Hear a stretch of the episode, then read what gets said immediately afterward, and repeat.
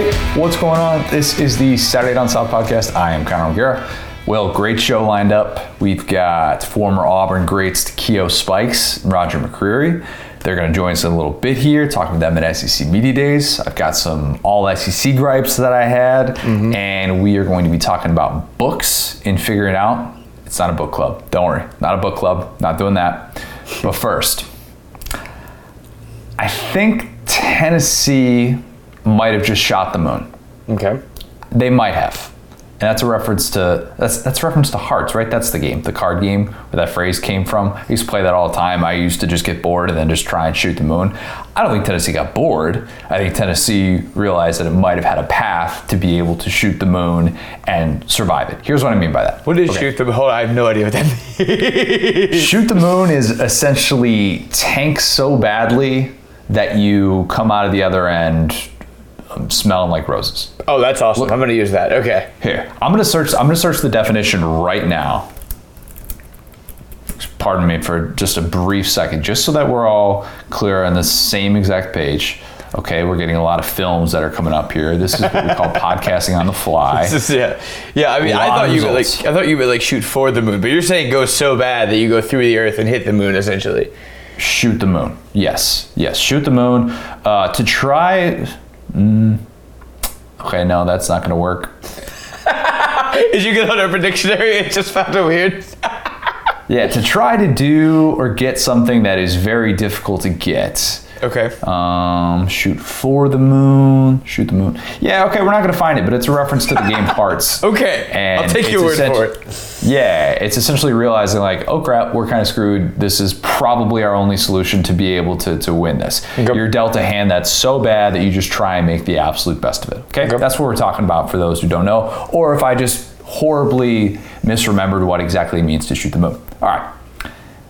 Tennessee got its notice of allegations from the NCAA, which whenever one of those things drops, you're like, gotta click on that, gotta see what exactly is in this report. Oh, yes. What did the NCAA uncover? 18 level one violations, but all in all, just less than $60,000 worth of impermissible benefits provided, or at least that's what the investigation uncovered. Also uncovered that Jeremy Pruitt's wife made payments to recruit's mother to be able to cover a car payment. We had La La Nails, Ripley's Aquarium of the Smokies, and McDonald's all named in this notice of allegations. No, I know what you're thinking. It was not McDonald's bags full of cash that we saw.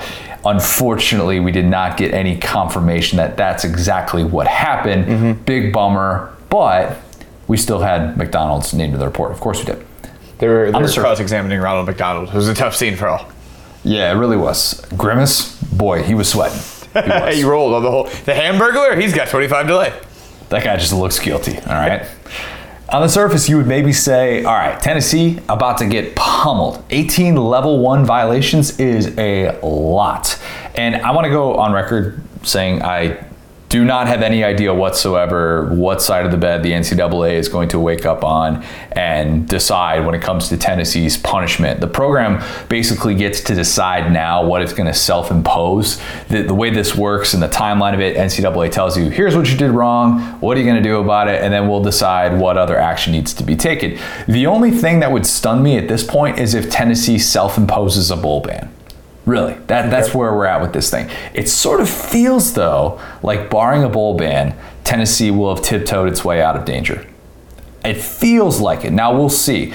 Remember, this entire story came about at the end of 2020 in the midst of a very, very disappointing season. Philip Fulmer, well, I shouldn't say Philip Fulmer, Tennessee's administration realized, mm-hmm. huh, that extension that Philip Fulmer gave Jeremy Pruitt a few months ago at the start of the 2020 season, not great. Had a $12.6 million buyout that he was owed after the 2020 season if he was fired without cause. Tennessee obviously tried to fire him with cause. When you fire a coach with cause, you're basically saying, we ain't paying that money. Mm-hmm. Take us to court. Tennessee got tipped off that they had illegal contact, that is Pruitt's staff, with players during the COVID dead period. We talked about that with the Arizona State thing, the way that that played out with Herm Edwards. Who still has a job somehow. Somehow, some way. Sorry, it's TBD on just worth noting that like he's kind of worse and still there. Anyway, Worth noting, NCAA, invest- NCAA investigations take a lot of time Right. and resources, and those things, if you can kind of wait them out, usually the smartest move uh, of anything. Everybody's debating do you cooperate, do you not cooperate? Just make it as slow of a process as possible, and chances are you're going to be okay. Just ask North Carolina about that. They're kind of like cats, the NCAA. They get kind of bored, you know, if you don't really directly Yeah. play with them. So they'll just kind of walk away and do something else, like mess with some transfer rules or something. I don't know. Yes. Tennessee self reported this and they cooperated with the NCAA. So there's a feeling that based on those dynamics that they'll avoid getting the worst of it. But as we know, and some Mizzou fan just yelled at whatever device they're listening to this on, Mizzou totally cooperative with the NCAA with the whole rogue tutor situation. Mm-hmm. She helped out 12 student athletes. She announces that she committed academic fraud on Facebook. Somehow, though, Mizzou got that bowl ban immediately after the NCAA acknowledged that UNC created bogus classes and fought the NCAA, only to avoid a bowl ban or any punishment at all because the bogus classes were available to the entire student body and not just basketball and football players. You gotta have equal opportunity to cheat. That's what we promise you here at UNC. Anybody Yes. can cheat. Me, you, athletes, students, teachers. Hey, NCAA said we have we can't cross into that jurisdiction. Student athletes of all backgrounds, you can you can be able to take these classes even though they're total crap, and we can't punish that. So congratulations to UNC. Big ol' eye roll with that. Mm-hmm. The NCAA could decide that in some sort of last ditch effort to show that it has power, that maybe Tennessee is about to get a bowl ban, even though the athletic director, which is Fulmer, the athletic director at the time, mm-hmm. and the coach Pruitt, they're both gone. The NCAA could also try and go heavy on recruiting violations, since perhaps you could argue the biggest offense in this entire thing was illegal recruiting during the COVID dead period. But as we know, Tennessee's collective is is popping right now. It's not it's not really facing a whole lot of issues. When you have the resources that they have, how much does it matter if Josh Heupel can't see a kid for two months? Money talks. Right. Money's got a bigger staying power than these coaches being able to go on unofficial visits and do all that stuff with them. If Tennessee avoids the bowl ban, it might have NIL to thank. And Andy Staples wrote a really good column about this for The Athletic. We have shifted how we feel about players getting paid or families getting money because it's now essentially legal, or at least it's not being enforced, right? Seeing that number, the whatever the fifty-nine thousand dollar number, uh, the, seeing that number, that worth of illegal benefits, we all just kind of like, eh. that's all it. right. Yeah, you guys should have been cheating harder. That's why you're already good. Like that's all they uncovered. Okay, could added a couple zeros to that. Okay, then we can have a conversation. And I'm not saying that's all there was. That's all they uncovered. That's Right. the key part of this. And shout out to Tennessee staff members for being so bad at cheating that they did so with their university issued phones. I love it when we get a notice of allegations and they and they say in there, "Yep, we got all the stuff that we needed right from their university issued phones." They don't have the the Kevin Gates up there on, on Rocky Top. You gotta have two phones, man. Gotta have two phones. Always have a burner. If you learn nothing else from this podcast, always have a burner. The irony is that the NCAA literally said in the notice of allegations that those phone records gave them, quote, voluminous amounts of information that substantiated the alleged violations. Like, thanks. You led us right to exactly what we needed. Tennessee made life easier on the NCAA to find these violations, which you'd say, in theory, why would a university lead them straight to evidence? This was, and still is, entirely about moving on from Pruitt without paying that $12.6 million buyout. Okay? Don't let anybody tell you otherwise. Mm-hmm. I remember thinking right when this came out and you saw Tennessee's statement on the matter that this felt like an inside job. Oh, yeah. Pruitt's Pruitt's lawyer spoke to a handful of outlets this past October, basically to say this is an all-out war and we're going to get that money one way or another. Mm-hmm. I don't know how that's all going to turn out. I don't know if there's going to be a settlement. I can't imagine Friday's news seeing Pruitt linked to these 18 level one violations was going to help their case to be able to get that money. Okay, don't know how it's going to turn out, but that couldn't have been a positive development. We talked about this before with a team attempting to do this, to pull off this sort of heist, this shoot the moon, if you will, which I might have misquoted. We'll wait and see. The David Beaty situation at Kansas. Remember what they fired him over? they did so without cause too, which is kind of crazy. Hmm. He was he was six and forty two. That's what they fired him Right, over. yeah, But yeah, yeah. They Kansas tried to avoid paying him a three million dollar buyout and cited a single level two violation. as to that. why they didn't. That's crazy, right? They settled for $2.55 million. So he, he got some of that money. And how he didn't get all 3 million is maybe the bigger mystery in this entire deal. Maybe just didn't want to deal with all the legal fees and all that crap that's associated with that. But it's a little bit different than what we're talking about right here. $12.6 million, 18 level one violations. Okay, don't have to spell it out for you. You understand why this this is kind of a one of one scenario that we're talking about right now. There's a world in which Tennessee is going to get to is not going to have to pay any of that 12.6 million dollars while also avoiding a bowl ban. That's what I'm talking about here. If Tennessee can kind of tiptoe its way around all that, buddy, they will have just pulled off something that I did not think was quite feasible. And again, no guarantee that happens.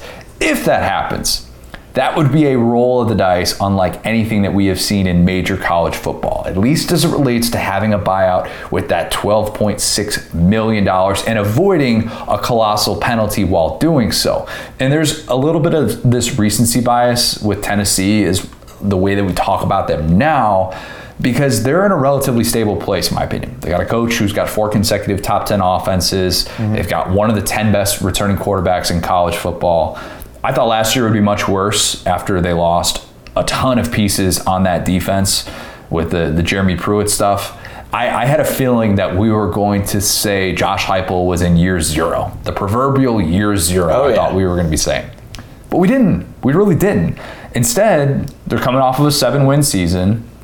We're going into year two debating whether or not they're the second team in the SEC East. And look, I, I went on record saying that I think they're going to be second in the East. I also went on record uh, saying that they were going to be Georgia this year.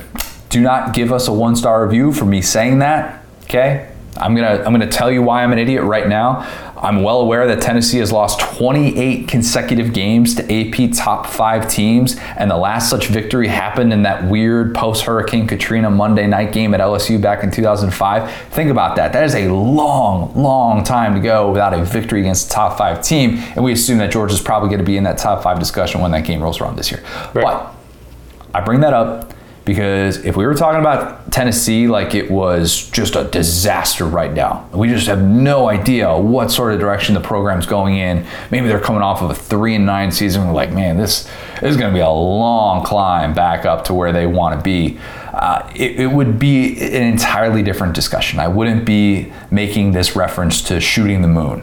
I'd instead be saying that Tennessee shot itself in the foot and now it's probably going to limp its way back to relevancy. Will, any thoughts on Tennessee and the way that this has played out so far? Yeah, I mean, it's just kind of a genius move, like you said, if it works out this way for UT's kind of like whole brain trust. Because, like, listen, athletic directors, new regimes love nothing more than saying, hey, that other guy, hey, he was a crook. He was a criminal. But our guys that we got, they're good, upstanding young men.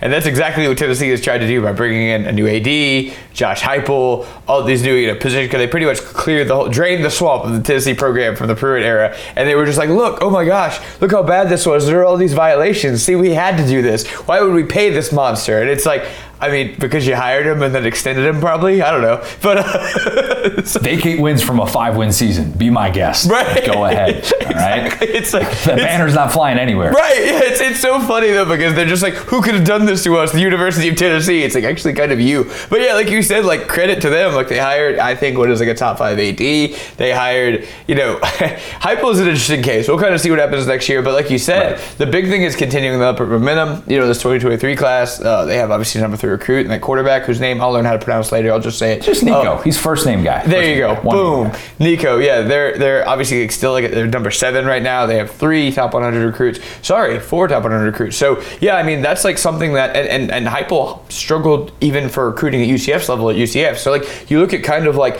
the runway that goes up to okay, our NIL is going. We're gonna have these guys in the in the system, and by the time Nico is playing. All of this stuff will be a long memory, unless obviously there's some impropriety by Heupel, which would be the only caveat, which I don't think would happen. But then you obviously tie it all together. But yeah, I, I think that you know this is a thing that was at the time laughed at pretty hard. I think you know everyone kind of across, especially the SEC, was like, "Oh yeah, sure, you're, you're paid, guys. This is ridiculous. Uh, How dare you?" But like, I, I kind of looking at it now, it's like even a one-year bowl ban, I don't even think would be that bad. Like LSU self-imposed Great point. bowl ban. Like, Great point. Eh, eh, Yeah, that that's that's the, the other part of this, and maybe I should have not been so dependent on that caveat of like if they avoid a bowl ban. We've seen, I don't know that guys in this day and age with those lesser bowl games Right. having decreased significance. I don't know if all of a sudden we're going to see all these guys hit the portal, even though there are, as we found out on Friday, there's this new, or we found out last Thursday rather, that there's this new proposal to get rid of the one-time exemption thing and just let undergrads transfer as as much as they want. Right. Even with that, I would still kind of look at this situation and go, well. I don't know that you're going to have this mass exodus if you find out going into a season that you have a one year bowl ban. I don't think Tennessee's about to get hit with a three year bowl ban or something crazy like that. Right. And when you're talking about a program that, uh, let's let's be honest here, in terms of BCS New Year's Six bowls, haven't played in a whole lot of meaningful bowls in the 21st century. Yeah. So you're not talking about it in the same way that you would with Georgia, with Alabama. It's in a, it's in an entirely different discussion, and um, hopefully we're going to get some sort of clarity uh, this fall. Maybe we'll kind of wait and see. I think that timeline it's either 60 or 90 days that Tennessee has, and I imagine they'll do some sort of recruiting self-imposed violation, what- whatever, some sort of sanctions related to that because that's the smartest thing probably to do in this case. Uh, I don't know if you're going to self-impose a loss of scholarships or something like that, but I just don't think Tennessee's going to self-impose a bowl ban, and I don't even know that the NCAA is going to step in and impose a bowl ban because the climate with impermissible benefits is entirely different now than it Oh, was yeah. even at this time last year. I will say the most Tennessee storyline of all time would be if they self-imposed the bowl ban and they just went undefeated. I, That would. that would be so Tennessee. Just beat Georgia, beat Alabama. It's like, what do we do? We- Can we take get, psych? When when is the next time in in history that we'll be able to watch Tennessee go through a normal coaching change? Oh gosh. Yeah, like I was talking you know about. what? I take that back. I don't want to see that day. Never, I don't want to see that actually, day. yeah. t- scrap that. Off the record. We, we want Tennessee to go through the most atypical, messy coaching changes possible. And if it's as simple as firing somebody who underperformed and then bringing in their first or second candidate, I want no part of that. Mm-hmm. all right? T- Take that for wh- when I'm long gone and I'm not talking about college football anymore, okay?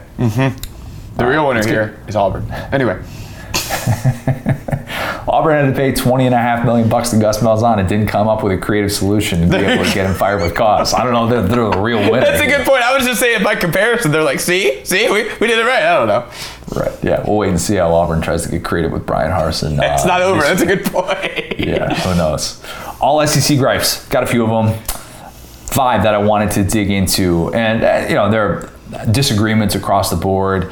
Could have definitely done a whole lot more than just five, but I kind of like to call out when there's, in my opinion, some lazy voting, and I can really pick it apart pretty easily. And I think there are some media members that just blindly pencil in Georgia or Bama guys because it's the easy thing to do. Mm-hmm. And when you realize you haven't filled out your All SEC ballot and it's Thursday at 4:15, and you've got to turn it in by five o'clock, and you've got to catch a flight. Sometimes you make some quick decisions. Can we okay? talk about the Vandy sicko, please?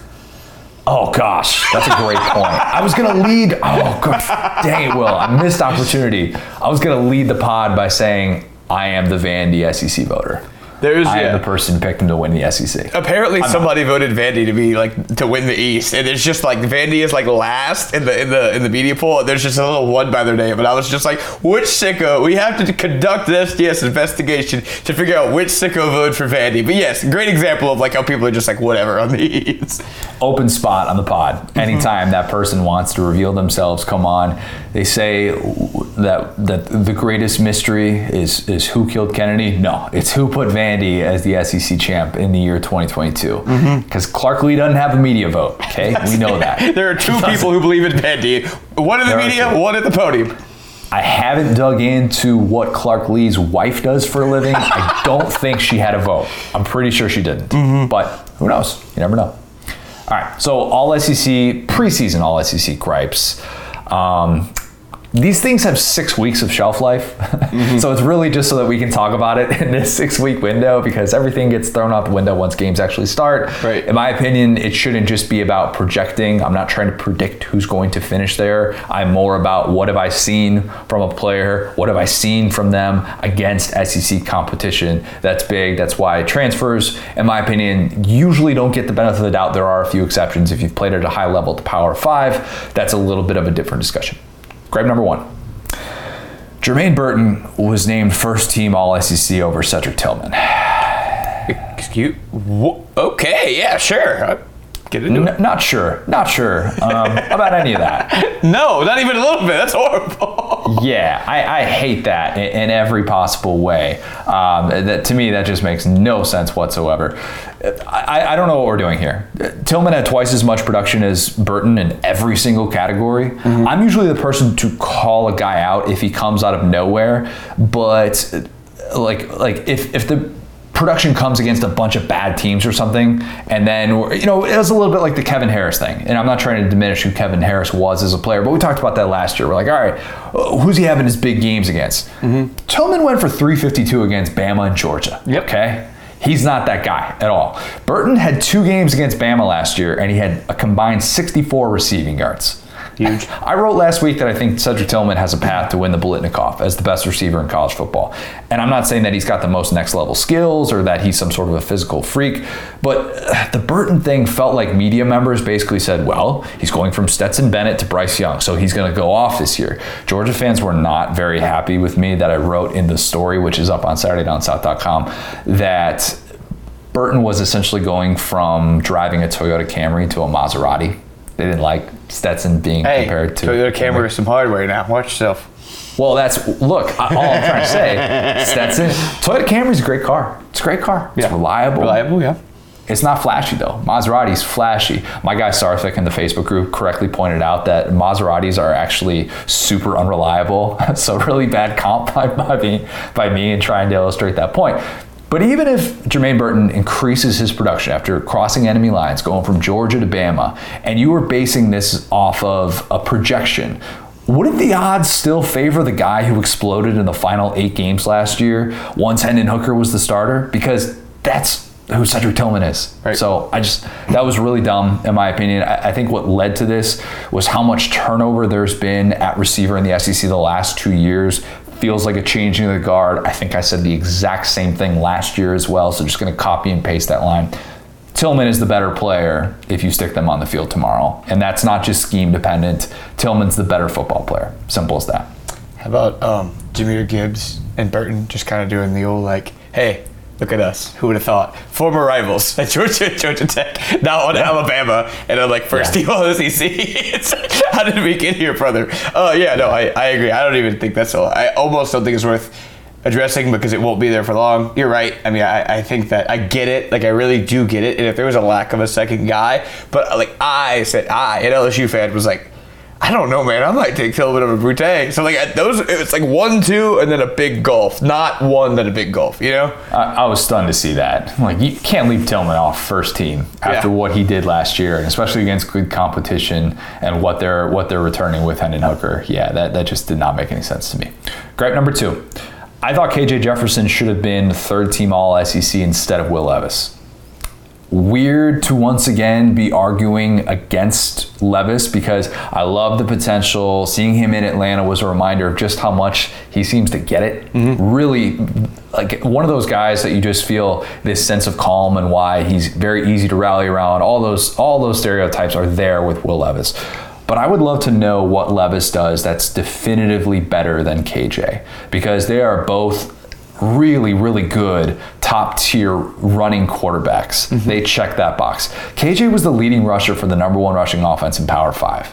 I really, I thought at first that that was a super rare thing. So I went back and I'm looking this up, and, and I was talking to my editor Chris Wright about. it. He's like, that'd be a great nugget if you could include in a story on KJ. And then I realized that it's happened three of the last four years, including with Kentucky's own Lynn Bowden. A little bit of a different well, situation because quarterback.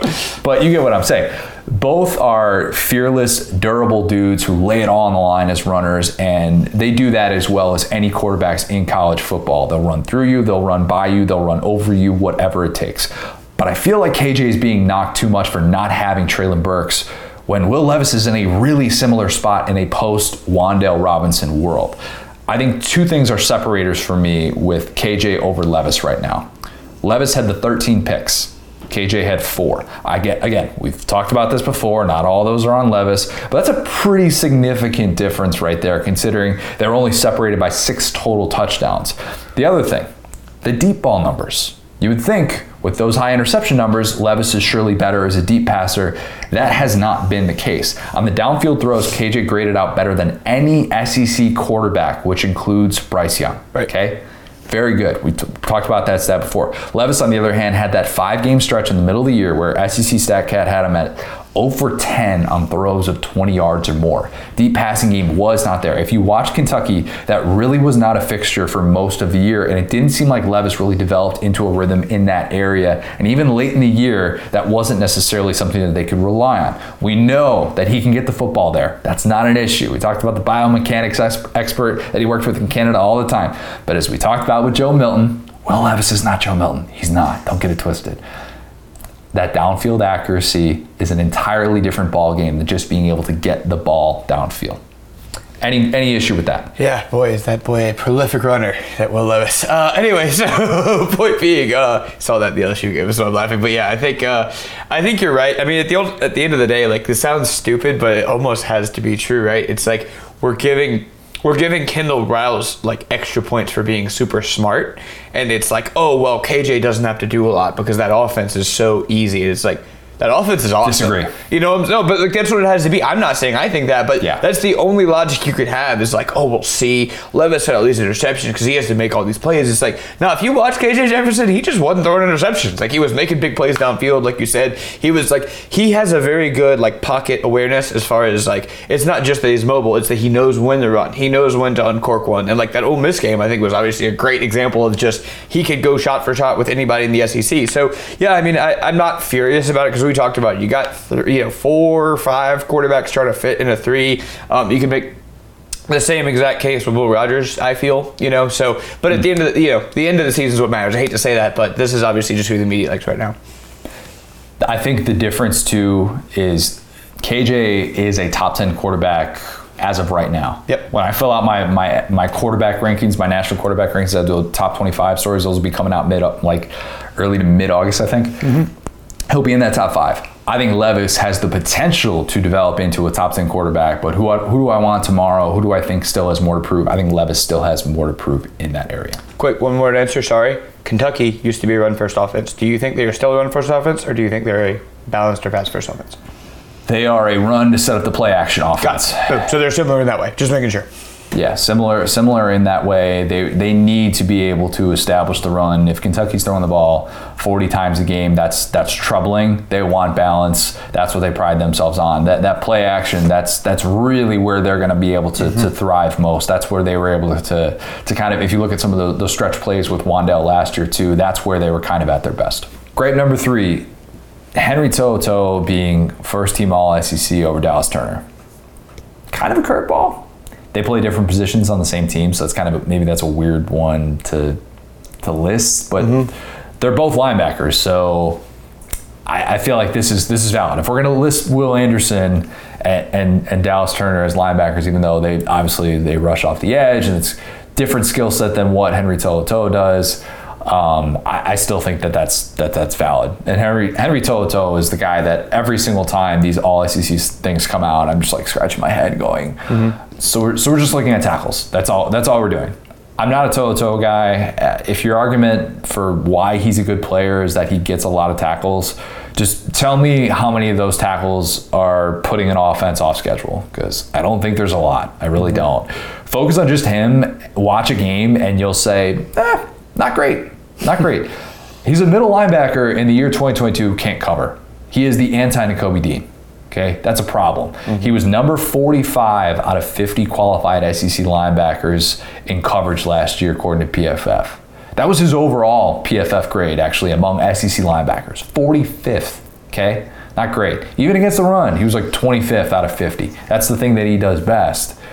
I, I think that's a problem. Okay, I just do. And I know he's asked to do a lot. I'm not going to sit here and blast the kid because, by all accounts, solid teammate, good guy in the locker room. But I do feel like he continues to get the benefit of the doubt because he's a familiar, he's a familiar name who's been around for the last three years, and he's always high on that tackles list. Mm-hmm. And everybody kind of just says, "Oh, everything else doesn't matter." But give me Dallas Turner over Henry To'oTo'o like every day of the week. Turner had double digit TFLs last year, even though he didn't really get significant snaps until the latter half of the season. Remember, Drew Sanders is still at Alabama if he had stayed healthy and not lost his job to Turner while he was out. Okay, important thing to remember, and Arkansas fans are surely grateful that Drew Sanders wasn't able to retain his starting job at Alabama. Turner is already an elite edge guy. He is. He is such a great complement to Will Anderson. I think people are really going to see that, and Alabama fans know this. Some, and Georgia fans probably know this as well because they they saw what he was capable of at the end of the season. But mm-hmm. for those who are kind of like, oh, it's all about Will Anderson all the time, or Jordan Battle, or these guys are a little bit older watch Dallas Turner. Trust me. Uh, I actually had the bold prediction that Turner is going to have more sacks than Will Anderson this year because history tells us. I feel like wherever Will Anderson is right now, he started moving towards you at a speed, and you just don't did. know when he'll be there. But he's coming, he buddy. Did. Not doubting Will Anderson. Not doubting Will Anderson. Best player returning college football, in my opinion. Like that. That's not my way of saying. I do not think he is overrated at all. But typically, typically these established explosive edge rushers just get mauled yep. their pre-draft year with all the triple teams and whatnot. Look at Bosa, look at Garrett, look at Clowney. These guys just get at the top of every single scouting report, and every team's mission is we're going to make sure that, guy does not beat us. Again, it's Will Anderson, so he's still going to get his. He's, he's going to learn how to teleport this offseason. And just be like Mewtwo, just pop up by the quarterback. I wouldn't doubt it. I wouldn't doubt it. You're just going to be like, wait a minute, what? That's that's illegal. You you shouldn't be able to do that. You're an X-Man, Will. You can't do yeah. this and all the other stuff stuff. Confirmed cheating, that is from Will Anderson. I just think that Turner being able to line up against the lesser tackle every single mm-hmm. week is going to be really beneficial. And think about this: if you're a running back and you're sitting there trying to chip block, which thoughts and prayers to you, that seems like a not fun job. Start doing that. Trying, I'm open, bro. I'm open. yeah, just just fake the chip and then sneak off like like you're just getting ready for a dump off. Like that was my plan the whole time. Sure, it was. If you're forced to be in that spot. Mm-hmm. And if you got to pay attention to somebody coming off the edge, you've got Turner on one side, you've got Anderson on the other. Um, who are you going to pay closer attention to, Will Anderson or not Will Anderson? You're going to pay more attention to Will Anderson. So, right. again, not just about projecting. I would take Dallas Turner to, to thrive, and not opposite of Will Anderson as well. And he's, Lord knows, he's going to get his time to be able to do that after this season. But this still comes back to who I think is a better football player if they step on the field tomorrow. Dallas Turner is better than Henry To'oTo'o. He impacts the game in a much more significant way. I saw more impact out of him in 370 snaps last year than the 923 snaps that we got from To'oTo'o, who was also in his first year at Bama. So again, not trying to hate on the kid, but just think that Turner is that dude. I usually don't give those those like true sophomores the love because one season, all right, let's kind of wait and see. No, he's ready. He's ready, and he is that guy. To'oTo'o is a guy that like you kind of had me drinking the Kool Aid on like he's kind of overrated, and I saw him on the first team, and I was like, huh, it's one of those like perhaps the children are wrong, and then I saw these stats, I was like, no, no, I think Connor right here, I think y'all just think he has a funny name and know his name, and y'all just keep writing him down. That's the other side of that argument. Familiar name, right? And, and people people look at tackles. I, I am telling you, they look at tackles and the, the, issues there, and Bumper Pool gets a little bit of that as well. I'm, I'm willing to admit that. I'm not saying that I'm, I'm down on Bumper Pool as, as a player overall. He's better in covers than To'oTo'o is, but some of that stuff where you're just like, man, how much of this is because you're a very familiar name, you've been here forever, and you get a million tackles? It's just kind of lazy analysis, might be. Anyway, great number four this is gonna be this is gonna throw people off a little bit. This is gonna sound like this is gonna sound like I'm really anti-Georgia this show, and I'm I'm not. I'm not. Kelee Ringo got first team All SEC love, and Cam Smith didn't emphasis more so on the latter, okay? Focus more on the latter. Georgia fans do not hate me for saying this. I don't have a single negative thing to say about Kelee Ringo, okay? I, I don't. This is not a knock against him. We know that he's clutch. The PFF numbers are outstanding. Only two catches allowed on deep targets last year, allowed just a 40.7% completion percentage in coverage. He's really, really good. He's a stud. He could be the first corner off the board in the NFL draft next year. Would not be a surprise. But if there's a knock, and again, this isn't really a criticism of him, but it's more so about his surroundings. The knock is that he wasn't always getting the opposing team's best wideout because they had Derion Kendrick. He usually took care of that. And I tend to think that he got a little bit of help by the fact that Georgia rushed the passer with only four, so those throwing windows were smaller. Compare that to Cam Smith. South Carolina corner stepped into that top role right after they lost Jaycee Horn, ever heard of him, and Israel Mukuamu, who is their interception ball hawking type guy. Quietly last year, South Carolina was number one in the SEC against the pass. You could run against them. A lot of teams just chose to run. I get that. They were still 30th nationally in passer rating allowed. Cam Smith, big part of that. Targeted 32 times last year, only 15 were caught. They went for 184 yards, 36.5 passer rating against him. That's really close, and I'm not sure what it is off the top of my head. That number of what would a quarterback's uh, passer rating be if they spiked every play be? Again, because you're not throwing interceptions, so you don't get knocked in that sort of way. Mm-hmm. But it's it's really close to that. That much we know. We talked about that a lot with Derek Stingley. PFF has Cam Smith as the highest graded returning defensive player in FBS. He's that good. He is a lockdown guy. I just think that he had less help last year in what was his first season as as a starter than Kelee Ringo did. Um, extremely comparable what both of them did last year. So it was more just the fact that Cam Smith not being on first team just did not feel right. Okay, not trying to hate on Ringo, but I would have preferred probably Cam Smith in that situation. Ringo is plenty worthy of that. So hold on, really, our favorite game here is we have to take someone off. So of these four DBs in the first team, we have Jordan Battle, Kelee Ringo, Eli Ricks, Jalen Catalon. The Ringo, you think is the guy that you would switch, or yeah, okay. yeah, he, he's he's the guy that I would switch.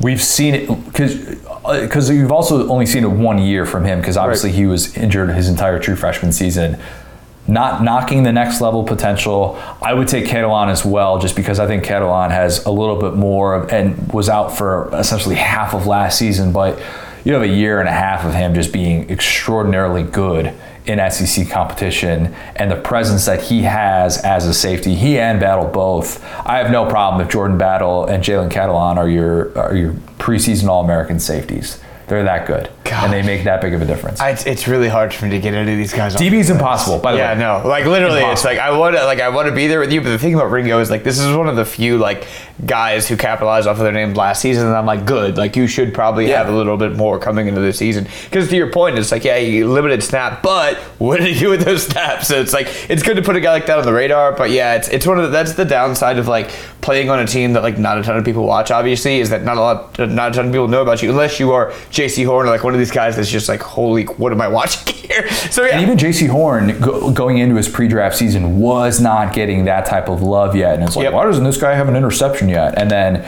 in his pre-draft season, he was he was awesome before opting out late, and of course the the game against Bo Nix really stood out, but.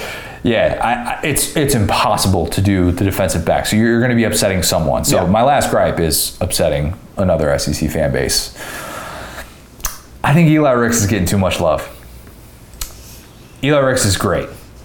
Transfer from LSU to Alabama. I would have rather had Antonio Johnson in that spot. I went on record saying I think Antonio Johnson's the number three defensive player in the SEC coming back to this year behind only Will Anderson and Jalen Carter. I, I, think he is a game changer in so many different ways. Been very well documented. All bang the drum team. We talked about him with Mike Elko. All the different things that he can do in the middle of that defense. Played more of a slot corner role last year, but played a little bit of everywhere. Played in the box a ton. Played in the box over 100 snaps last year. He's going to be playing more safety in DJ Durkin's defense this year, but he just does so many things right and is awesome in coverage. Six three slot corners don't come around very often. That's that's that's rare. And in this day and age, where everybody's trying to get that that that mismatch, to be able to have a Treylon Burks in the slot, to be able to have a Terrace Marshall in the slot, that's what these teams like to be able to do. And he kind of shut that down for him. 3.7 yards per target allowed. He's targeted 62 times last year, allowed 228 yards in coverage. Those numbers courtesy of PFF. Eight and a half tackles for loss as well. I love Antonio Johnson. Okay, he's all bang the drum team through and through.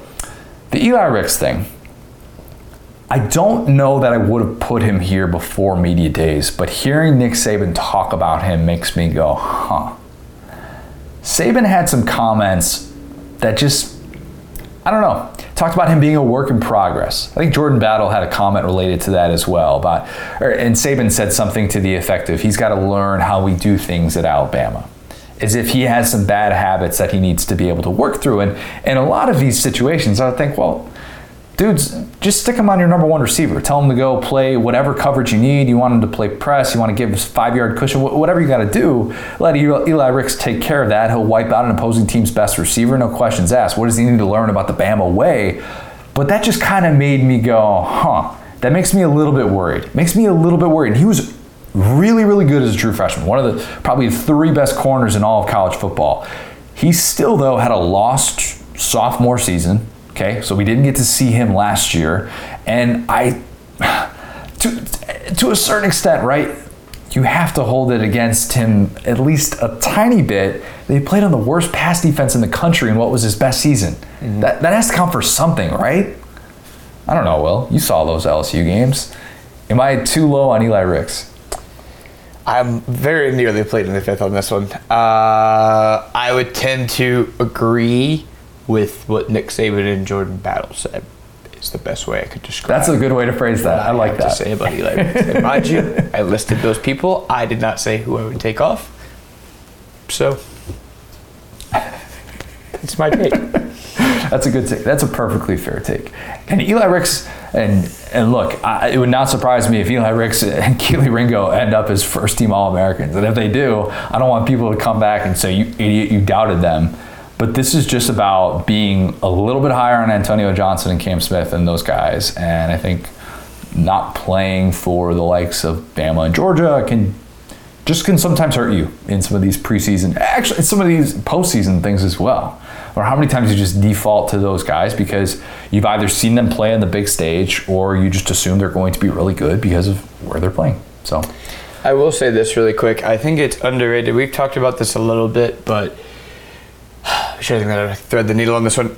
I think that there was a reason why Corey Raymond was not retained at LSU. I think it's some of the things that you just mentioned. Um, Interesting way to phrase that. I, Interesting way to phrase that. Not retained as opposed to poached. Uh, I personally think that the thing. I mean, he went to LSU. He's been at LSU for ten years. I think that if those demands were met at LSU, he wouldn't be at Florida. It's very simple.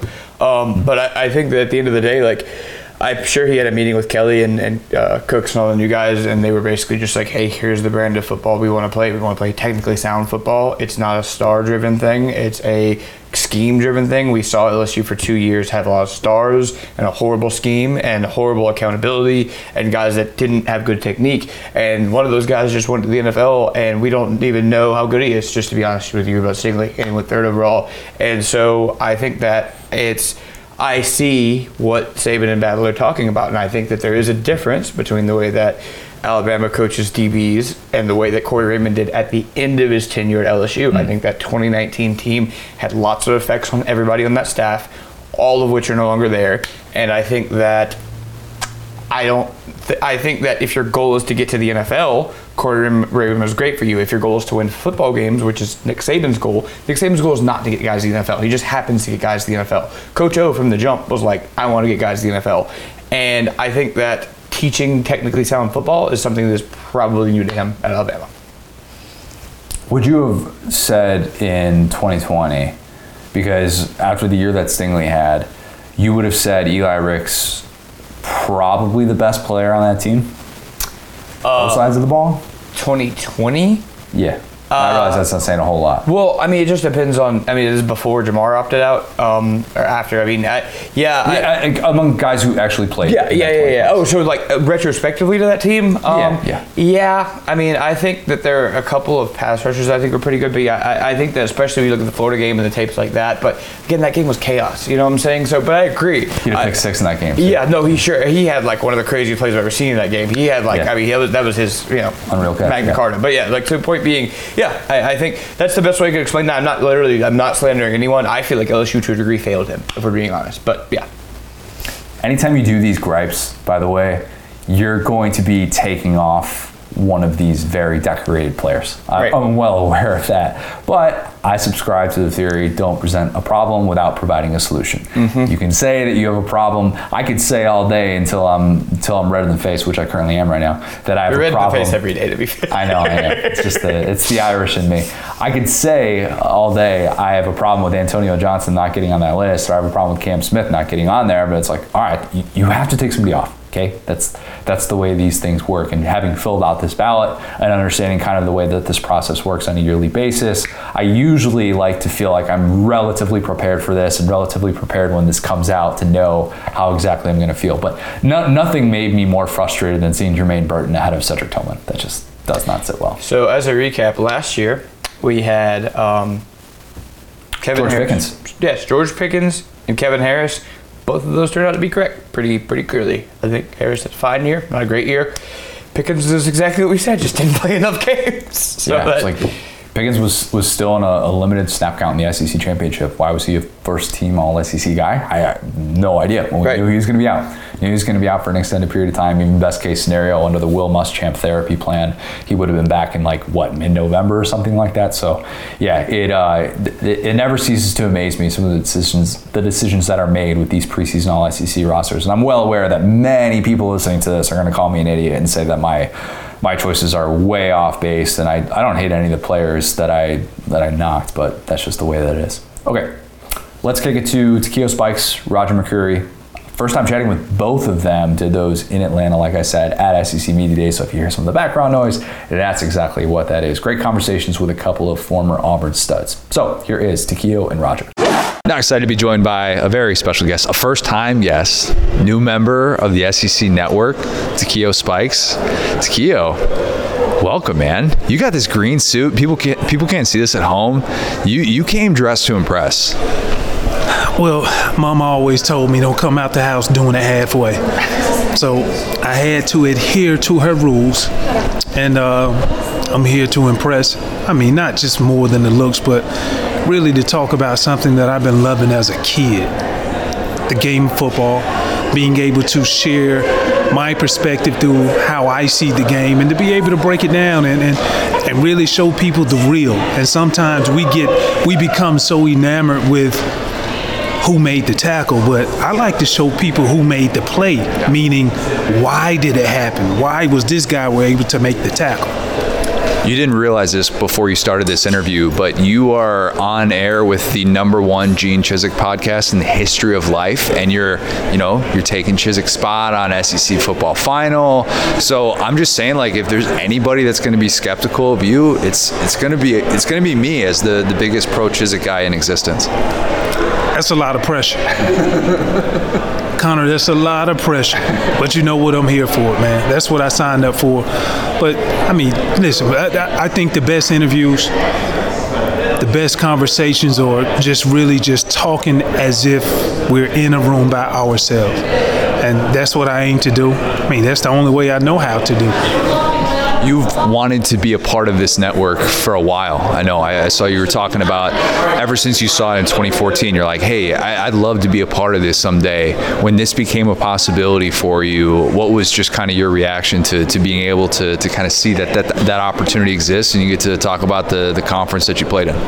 It was uh, it was huge because you know you saw other conferences start to develop their deal. I think Big Ten was out first, you know, and and and you hear rumors, and then contractually I was locked up, you know, with another company, and so you know I was like, all right, I, I just watched from afar. It kind of reminded me of that pretty girl who you just always trying to get their attention, but somebody else has their attention, and so finally it, it, it gelled together well.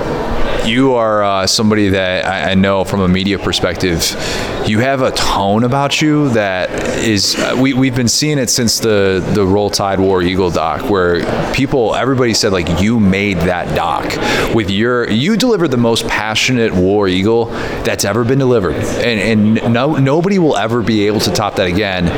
I think a PG version of that, if you if you're up for it, I think would go a long way just to be able to kind of start things off. Have you have you ever tried to top the War Eagle that you delivered there?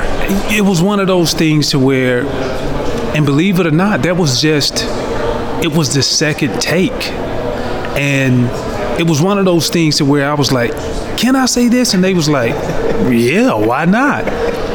And you know, and that was that was the beginning of you know the war the war damn eagle it's incredible to think about, you know, people who are able to kind of transition into this role. And it's it's not a given that, that it's always going to be easy. But I've talked to a lot of people about you already, and everybody's like, dude just kind of gets it. And he understands kind of the way that you need to break things down. The only thing that you're left figuring out is which camera to look at here or there. But if that's the thing that you got to worry about, then then you should be fine. The, the endurance that it takes to do SEC football final, has Dari told you stories about it? Because I've been there, I've experienced it those dudes go to like one in the morning. You ready for that? I, I live for it. You know, and just, you know, people tell me all the time, like, hey man, that's a grind. It's a grind. That's what I want.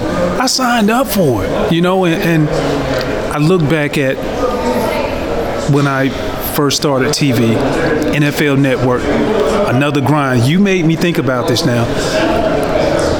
I was like part of that second crew who did Good Morning Football.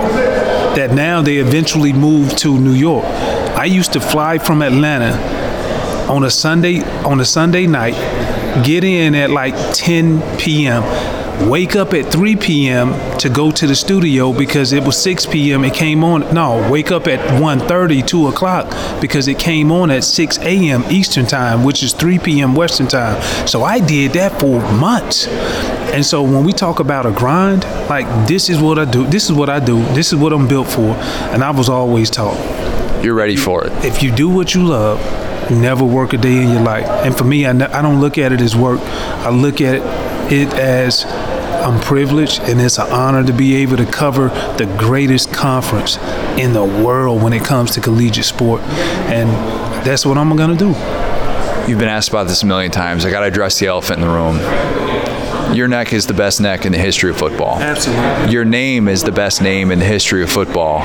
If there was ever somebody born to be a football player, you are it. Do you do neck exercises, trap exercises? Well, I used to. I used to do them all the time. And then, believe it or not, I'm a little disappointed in Cole Cubelic because I gave him the formula and he just stopped doing the trap exercise. And when I saw him the, the other day, and I was like, Cole, you're killing me right now. He's a Peloton guy now. Yeah, he is. And I'm a Peloton guy now too. So I've slimmed, I slimmed down a little bit, you know, lost a few inches off of the neck, but that's always my trademark. You still putting up 490 on the bench?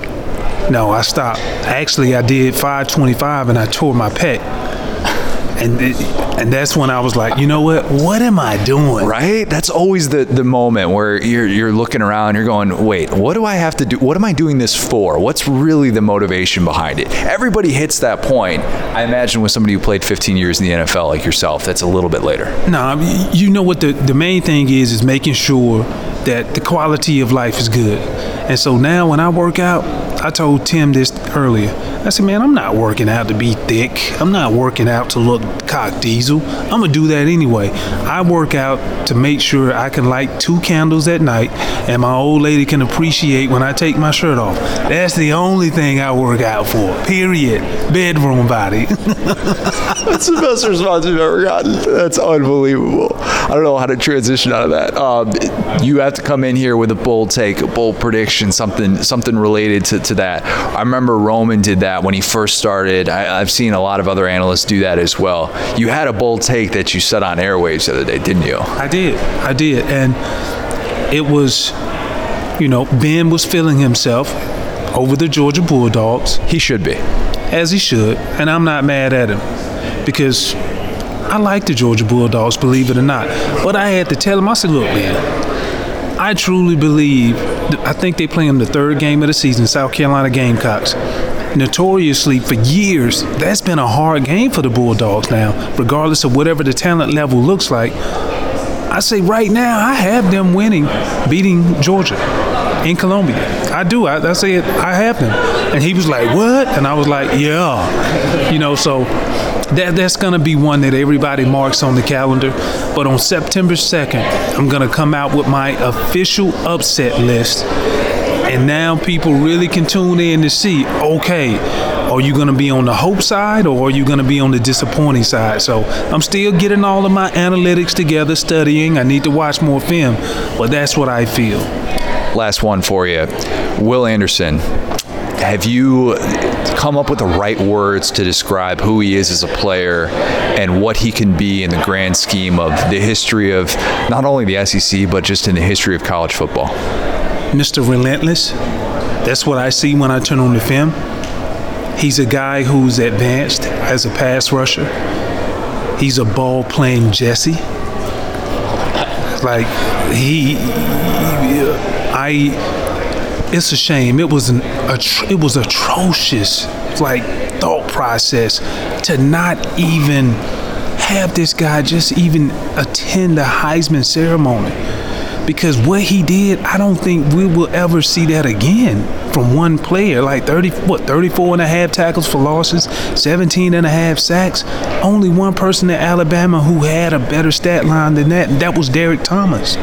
You know what I mean? And so, like, I'm now I'm finally glad people are finally pushing him to the forefront, and I think that's what happens now. When you look at the voting system, I think it's flawed, and you look at it, and, and people never really want to look at defensive players as an Heisman player, but he is definitely that guy. He's special. It's Keo, really appreciate the time. Welcome back to the SEC, man. Thanks, man. I appreciate it.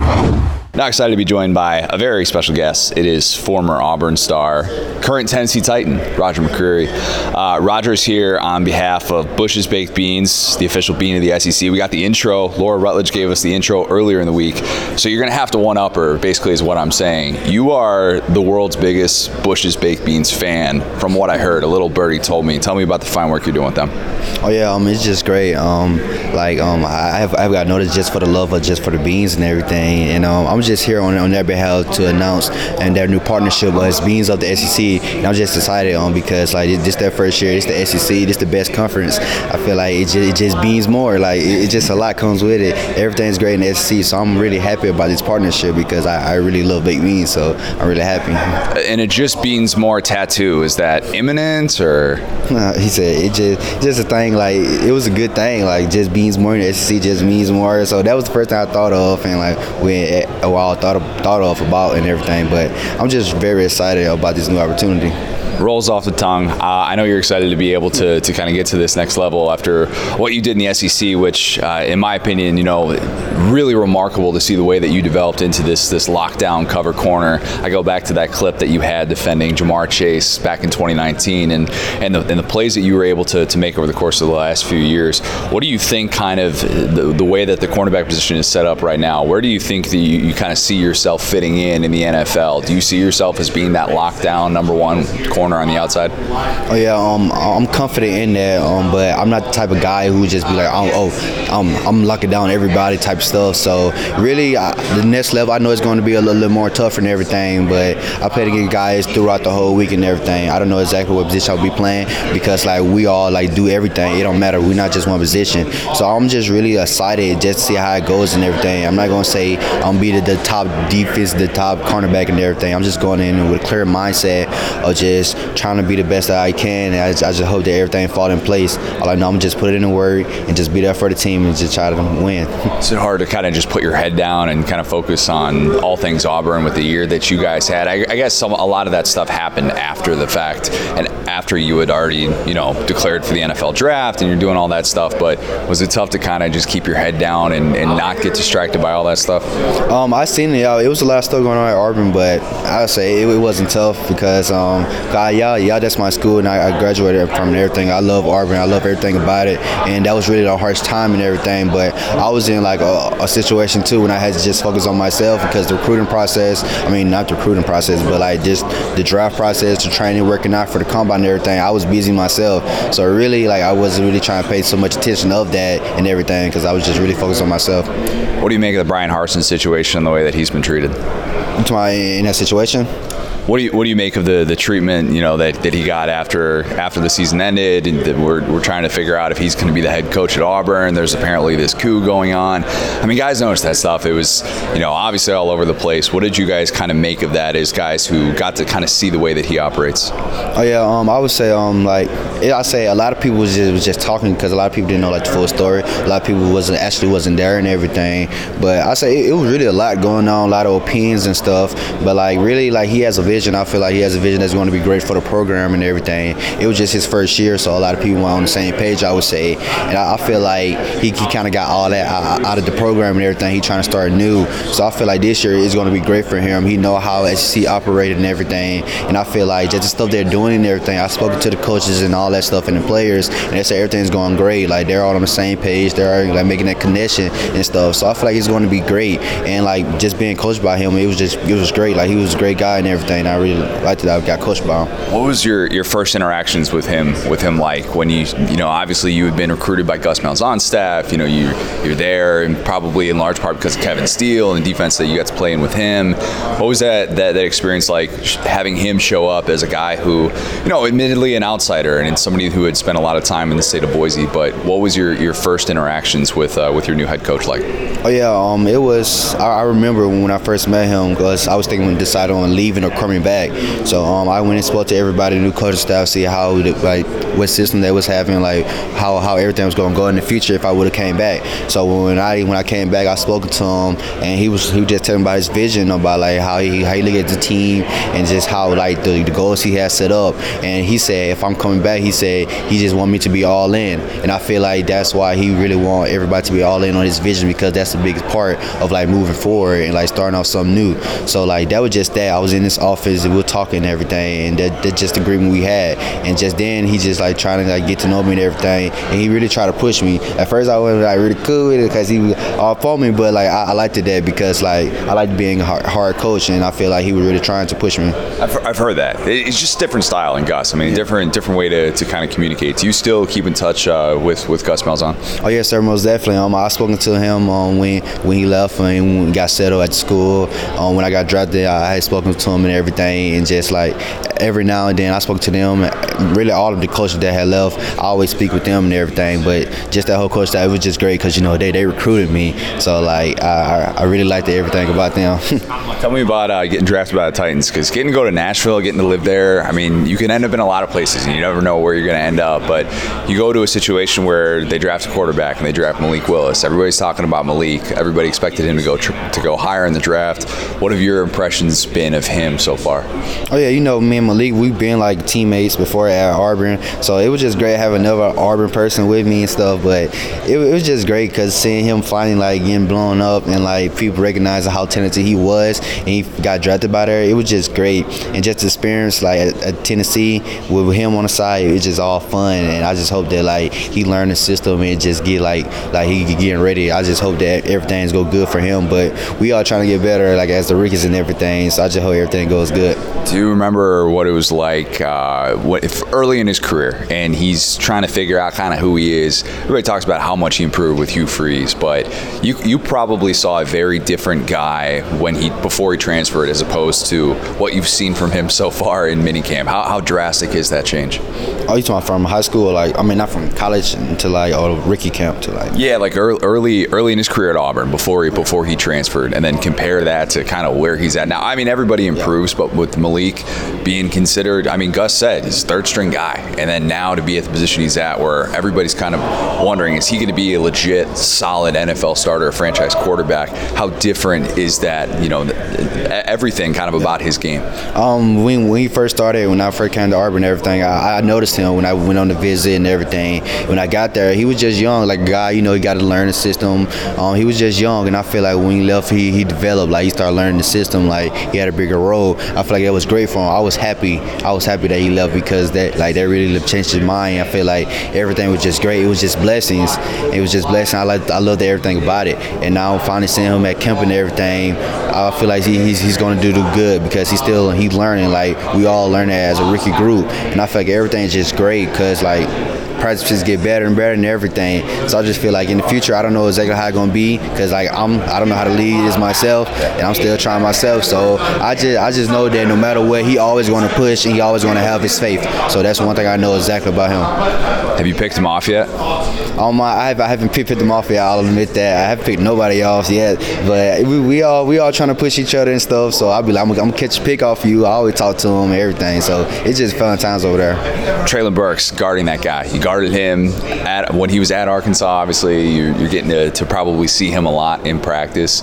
Uh, how difficult is it to guard a guy like that who's 6'3", 230, and moves the way that he does? Oh yeah, um, that was like when playing against Arkansas. That was one of the guys we had to stop, and uh, it, it was just great. Like going against them, like we, we spoken like during the game when we played against him and all that stuff. So I knew he was a great, funny guy, and like I, I didn't know he was funny at first, but I knew he was. A great, wait, wait, what did, what, is, what did he say to you during the game? Like, I mean, he'll be like, he'll be like, that's good. He'll be like, dang, like he be mad. He be showing like he really like loved the game. He's so competitive and stuff. Like he, like he really seemed like, like he really want to kill this. He tried. He scored two touchdowns. Like, he was trying. You could just tell it because he was so frustrated. Like he really wanted to win. And like I didn't know like Ty Percy he was until we got to like Nashville, and he's a funny guy.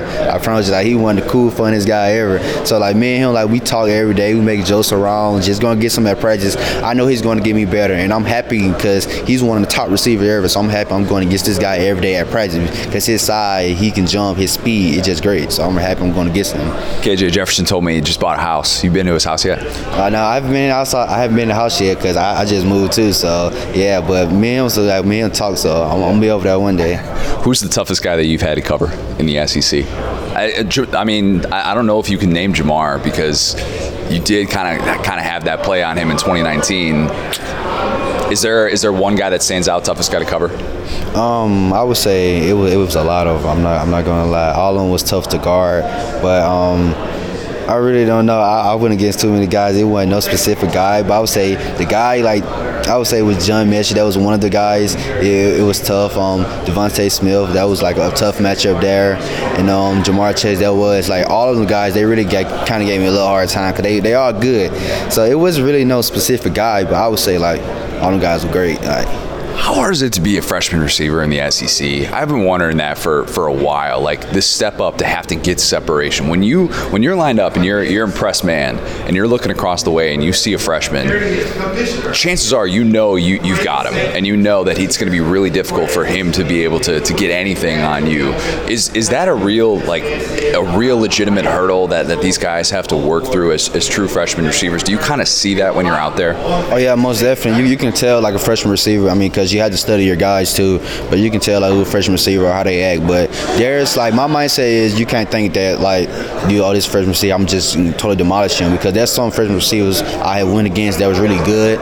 So like, but you you can tell guys like that and like really it's all about the guys being confident. Like if the guy confident, he he can do great. But I feel like some guys they really don't kind of be confident. But there's some guys freshmen out there that's really great, and I don't really I don't underestimate no guy. So I'll try to come at the guy every time just like any other receiver. Two more for you. Uh, I know you got to run here, but um, prediction for for Auburn season. What are you thinking? I feel like it's going to be great just seeing the workouts and talking to the teammates and the, and, and, um, and the coaches and everything. Um, just watching, I feel like it's going to be great. I truly don't know the outcome of like their record or who's going to beat anything. I'm just there to support them and just hope everything go great good non-answer. I, that nothing wrong with that. Um, one, best was no one no specific result. I can't. I don't know. I don't know how it's gonna go, but I, I feel like it's gonna be great though. okay. Uh, best moment of your college career was what? Best moment in my college career, um, I would say, I would say it was um, 2019 Iron Bowl when we had when we had beat Bama. That was that was like one of the best things about Jordan Hare. Really, Jordan Hare always one of my best moments. That and um, my last season playing against Ole Miss, that at Jordan Hare again, it was just great. Just seeing like nighttime, the lights and everything, just the the crowd. That's one of the best moments ever. Last last question. Best non Jordan Hare atmosphere that you played in was what? Best non Jordan Hare atmosphere. Um, you talking like the stand, like, like yeah, like uh, like LSU, Alabama. Okay, um, it was Florida. It was Florida. We played against them 2019. Yeah, that was that that crowd was so loud. Like I, I couldn't even think. Like that, that was too loud over there. I said that was one of the loudest Douglas Crawl, and um, Texas A&M another one. But Florida, that's the largest though. I gotta say Florida. I tell people that all the time. They're always like, "What are you What are you talking about?" Roger, really appreciate the time. Bush's baked beans, official bean of the SEC. You, you, I think you got you got what three, four plates of beans that you got to eat today. oh, you tell me I got to eat today? I mean, I, I have ate like about two like yesterday. so so yeah, I feel like I'm gonna eat two more again today. Love it, appreciate it, man. Thank you. What's my destiny, Mom? You're gonna have to figure that out for yourself. Life is a box of chocolates, Forrest. You never know what you're gonna get. Figuring out, we're talking books today. Books, that's right. I am not here to book shame. I will not do that. I had a family member book shame me a little while back. Didn't feel great For reading not the like wrong that types film. of books? for not reading enough. Oh, okay. But you're a writer. You read anyway. Well, you're making my point for me, and I appreciate you doing that, Will. I vow not to book shame today. It wasn't like it wasn't anything really malicious, but I was asked about what books I had read lately, and it had been a few months since I had cracked open a book. Sorry, mm-hmm. it happens. But I think the way that she responded to that was, "Oh, so you don't really read books," which not really true. I, I do mostly sports or nonfiction, but I just I don't read novels because when your job is writing thousands of words per day, and I spend my other time either reading or talking, I, I don't always want to kick back and dig into the premonition. Okay, mm-hmm. I'm gonna get to that book eventually. I will. I got to be in a better headspace. Okay, kind of a depressing subject a little bit. Don't want to revisit that quite yet. Michael Lewis, by the way, same guy who wrote Moneyball. Um, not trying to book shame you by making that reference. I'm not. I'm not. Okay, I want that on record. But I'm more of a beach reader, mm-hmm. a vacation reader. Give me a good book to be able to unplug. I, I kind of treat books now like how I treated video games when I was in high school or college Right. get really into it for a few weeks. That's going to take a, any sort of free time. I'm that person. I'm not the person that's walking through the grocery store reading a book. Again, we're not here to book shame. We're not here to do that. Just acknowledge my existence. Acknowledge that you should not be walking into me if your reason is reading a book. I'm There's sorry, like four kid. themes this podcast always come back to, and your public shopping experience is certainly one of them. Dude, I get heated at the grocery store sometimes. Just like, this is not the way we should exist. It's not. I will eventually come out with my ultimate grocery store playlist. I got a little bit of insight on that over the weekend from a friend of a friend. So stay tuned for that. Good. Um, books, that's what we're talking about. Uh, a lot of the books I read now are sports related, of course. One of the perks of this job, I get books sent to me, decent amount. It's pretty nice, pretty easy to fill a bookshelf. Pretty easy way to unplug when you kind of get a new random book about college football every, like, I don't know, every couple of months or so. I have shared this before, but since we are on the subject of this, Will, you know this. Lauren and I came up with an idea that more couples should take advantage of. Wow, a lot of context. That could go in a whole lot of different ways. Yeah, man. Let's hear it. okay, so back in 2016, she wanted to reread Harry Potter. I had stopped in the middle of Goblet of Fire, just too long, too long. I was like, oh, mm, I don't know, sixth grade Connor, however old I was, is really feeling the vibes here. A little, little bit too thick of a book for me at that time in my life. I wanted to read them as an adult, but with any sort of fiction book, I've realized more of an audiobook guy now. Gone Girl was one I did on audiobook, was really good. Um, and by audiobook, in this case, I mean Lauren reads them to me as a bedtime story. Love that. Yeah.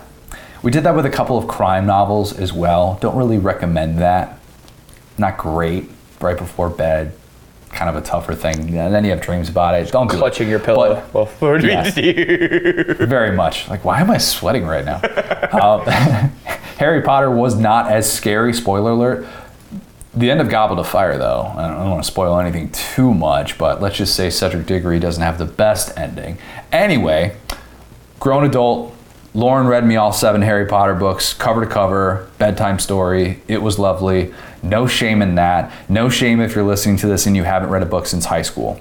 Will, without book shaming, Speaking of people who haven't read a book since high school, Will, how you doing today? Uh, yeah, man. No, I, uh, I'm, dude. I'm in the same boat, dude. I just read like a screen all day, like because I work in social media, and this sounds really stupid, but it's like I just am very ADHD brain, and I'm just like scrolling, reading constantly, constantly. So like when I'm done working, I'm trying to like either get away from a screen or like play some type of video game. Like I can't, I cannot be at this stage of my life like a fun reader. Like the beach thing is appealing to me. I've done that a couple of times. That's pretty cool. But like for me, it just feels like more work I got to do. Like I did something similar to that. Like um, uh, Brittany was reading me that book that Kobe had put out. That was like his like life story, basically in photos that he did with his like personal photographer. That was super cool. Got through that. But yeah, unless there's something like that that's like really like sticks out to me, and I'm like, oh, I gotta have like this element in my life. I'm just not like a huge book reader guy.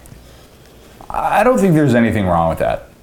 And I, I think that there are different motivations for reading. Reading for recreation is what I like to be able to do. I don't, I don't want to read about something that I don't have any interest in. I'm, I- I'm sorry. Like, Right. It's good to be able to expand your horizons, but at this point in my life, I want to be able to read about something that I find entertaining, interesting, learn about something new, learn about something that I don't particularly, I didn't particularly care for. Or I thought I had a certain impression of. The last two books I read were uh, Blood at the Garden, the Chris Herring book on the 1990s Knicks. Cannot recommend that enough. Extraordinary. And then the the Lars Anderson book on Dabo, which I found really insightful. And if you have a certain impression of Dabo, I think it's justified, but I always think it's also important to be able to learn who people are. I find myself gravitating towards the, the, the biographies. I, I want to learn more about people. When Bruce Feldman comes out with his book about Ed Orgeron, I'm like, yes, sign me up. When Herbstreit comes out with his book, uh, that that's like the, the type of stuff that I just burn through that. Like that that's easy to me. But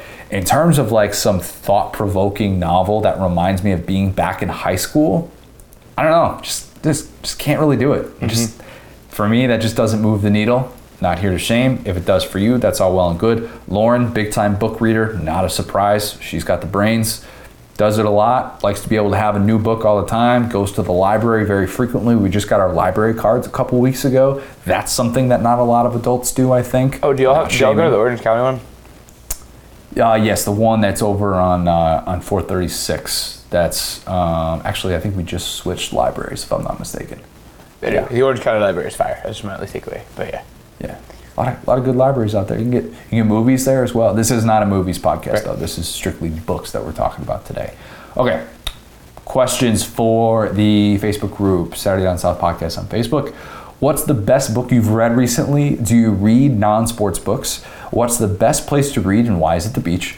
And fiction, yeah or nah? All right, let's go to this one from Andrew Diacomo. Andrew says, currently rereading Who's Your Caddy? Have golf is not a game of perfect waiting in the wings. Wife just finished the sixth Last Kingdom book, so I might jump into that series. A series is a good way to go about it because that could take a long time. As we found out with Harry Potter over the course of a couple of years, that's not something that you're just going to be able to have two weeks worth of entertainment of and then just just move on. But it's got to be a captivating series. It's got to be enough where you don't feel like it falls off.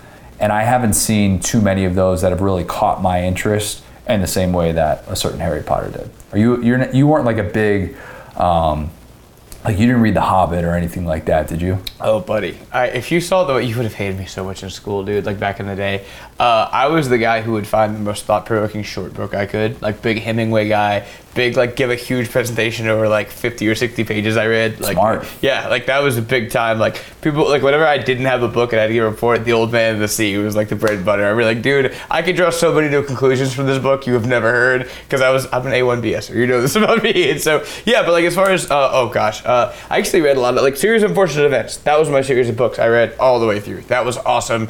Uh, the movies are horrible. Don't watch the movies. Uh, there's like a new adaptation I've heard is okay, but I'm, I'm over it because the first movie was so bad. But yeah, like that that type of yeah, I think that's why like kids books are so like such a gold mine because it's so sequential. So yeah, that, I think everyone has like their series they go to.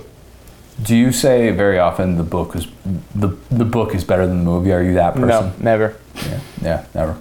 Sometimes the movie's just better. Sorry. Mm-hmm.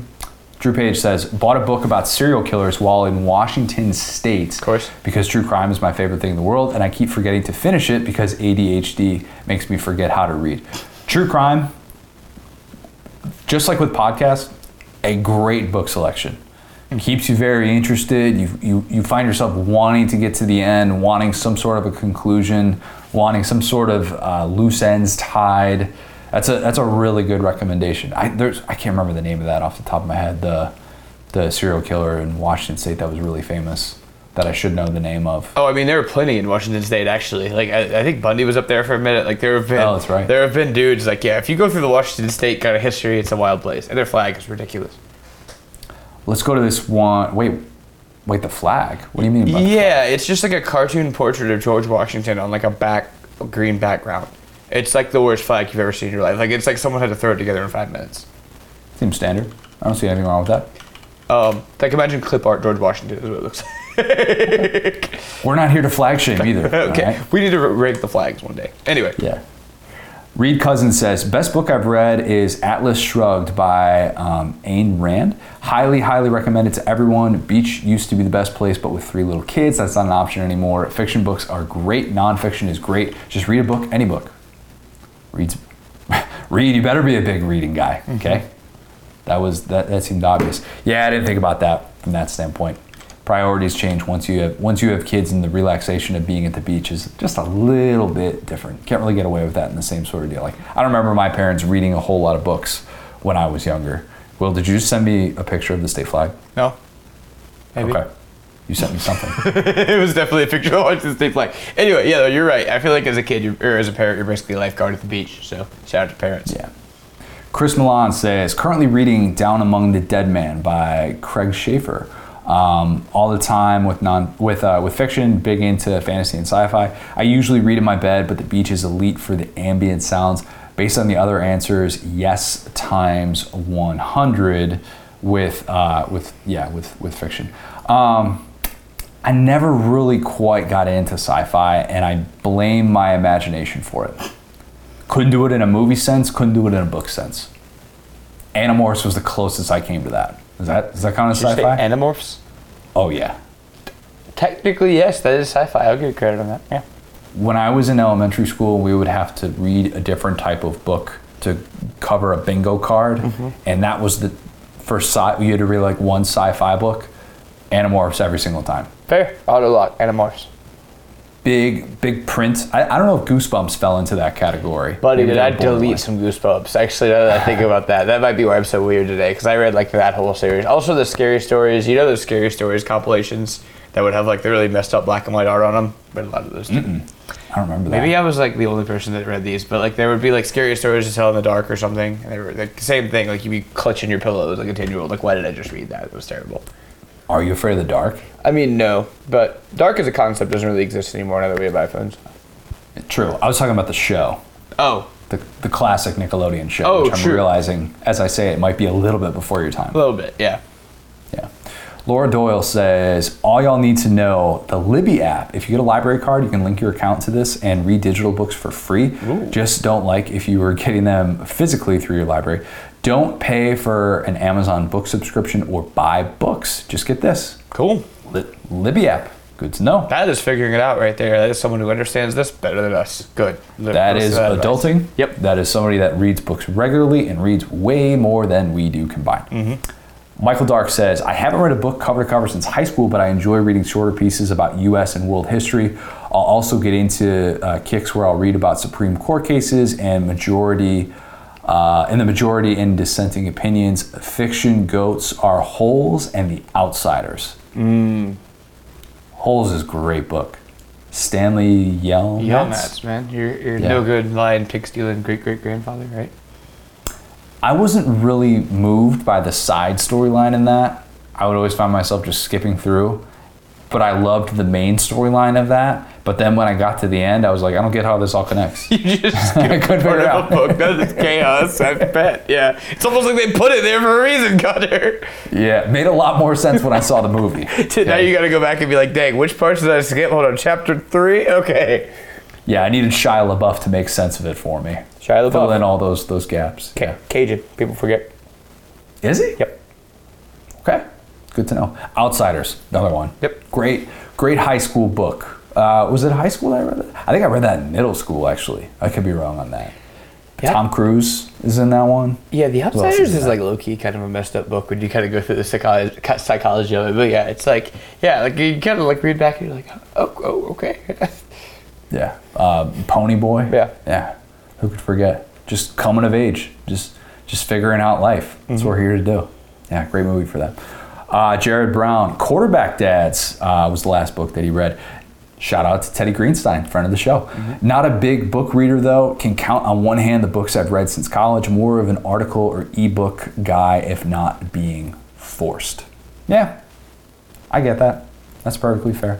Nothing wrong with that. Um, I, haven't really got into the ebook scene. Haven't never had a Kindle or anything like that just yet. I like being able to call me old fashioned. Like being able to just hand it in my hand, and because I look at a screen all day, I don't want to keep looking at a screen. Just don't want to do that. And I know they have the certain settings where it doesn't feel like you're looking at a screen, you're looking at a book, and it's probably more efficient. But whatever. Okay, let's do one more. Grant Haney gave us a really long one, and thank you to everybody that submitted responses here. Uh, Garrett Young as well. Uh, we had uh, Emery had a great. Je- Jeff Williams also. Um, let's end with this one from Rob Watts. Rob says The Obstacle is the Way by Ryan Holiday is the best book I've read in a long time. I usually read roughly 30 books a year, including audiobooks and the occasional graphic novel. I'm currently reading The Dallas Cowboys by Joe Nick uh, Patoski. It's history of the team. Also, Yes to Fiction. I just finished Terminal List by Jack Carr. That sounds like it'd be good, but I just pictured the Terminal, the Tom Hanks movie, and I can't picture anything else. I'm sure it's great though. History of the Cowboys gotta be written on a typewriter. Um, I would say like so. People have been talking about like war books and stuff. I love that. I will. I will jump back really quick to um, Emery said on his uh, he like got, got six or seven uh, concussions and now doesn't have the attention span for books. And I was like, you know, maybe that is. Like hmm, you just kind of start thinking about other stuff while you read. Dang, that could be me. Anyway, I think that's. I don't know how much what's the, the separation is between concussions and, and ADD. When I was when I was a kid, my mom told me what ADD was, and she said people who have ADD can't just sit there and read a book for 15 minutes. right. So now, whenever I picture somebody say that they have ADD, I picture them struggling to read a book for 15 minutes. Just struggling, just sweating, like just like, like an Which, anime like, battle with hey, a book. That's all of us uh, to a certain extent. All of us hit that point sometimes where we're reading a book and we got our phone out and we're just like, ah, you know what? I'm taking like 20 minutes to get through five pages of this book. I wonder why. It's probably because I'm really distracted. And then you have to like go back and read stuff. Yeah, that's, Right. that's the worst. Don't mess with that. Um, let's do, we'll do ladder of the week next week. We're going to have more examples probably next week. We're going to do quarterback rankings next week. Oh, buddy, let's Long go. waited. Yeah, I think we, we just got to do 1 through 14, right? We're, we're at that point. We updated post SEC Media Days. I thought about doing ranking the quarterback rankings and finding all the quarterback rankings that are out there. Dude, there's one out ranking there them one by was one. like I think unnecessary roughness. There was like a person on there. I was like, this is the worst quarterback ranking I've ever seen in my life, and it was SEC only. And I was like, like, people have tagged me in it. I was like, what do you want me to say to this? This is insane. But yes, Yeah, there was one that I saw recently, um, a national ranking that I just shook my head at. And look, if you have Caleb Williams as your number two quarterback in college football this year, look at the numbers against non top 70 defenses and come back and talk to me, okay? Just going to continue to bang that drum. Tremendous potential, but number two quarterback in the country, not quite getting there. Anyways, leave us a five star review if you haven't, or get a burner account and do that. Yes. We love that too. Join the Facebook group, Saturday Down South Podcast on Facebook. Hear your name read on air with Figuring Out or Bold and Brash. Thanks, guys. Talk soon.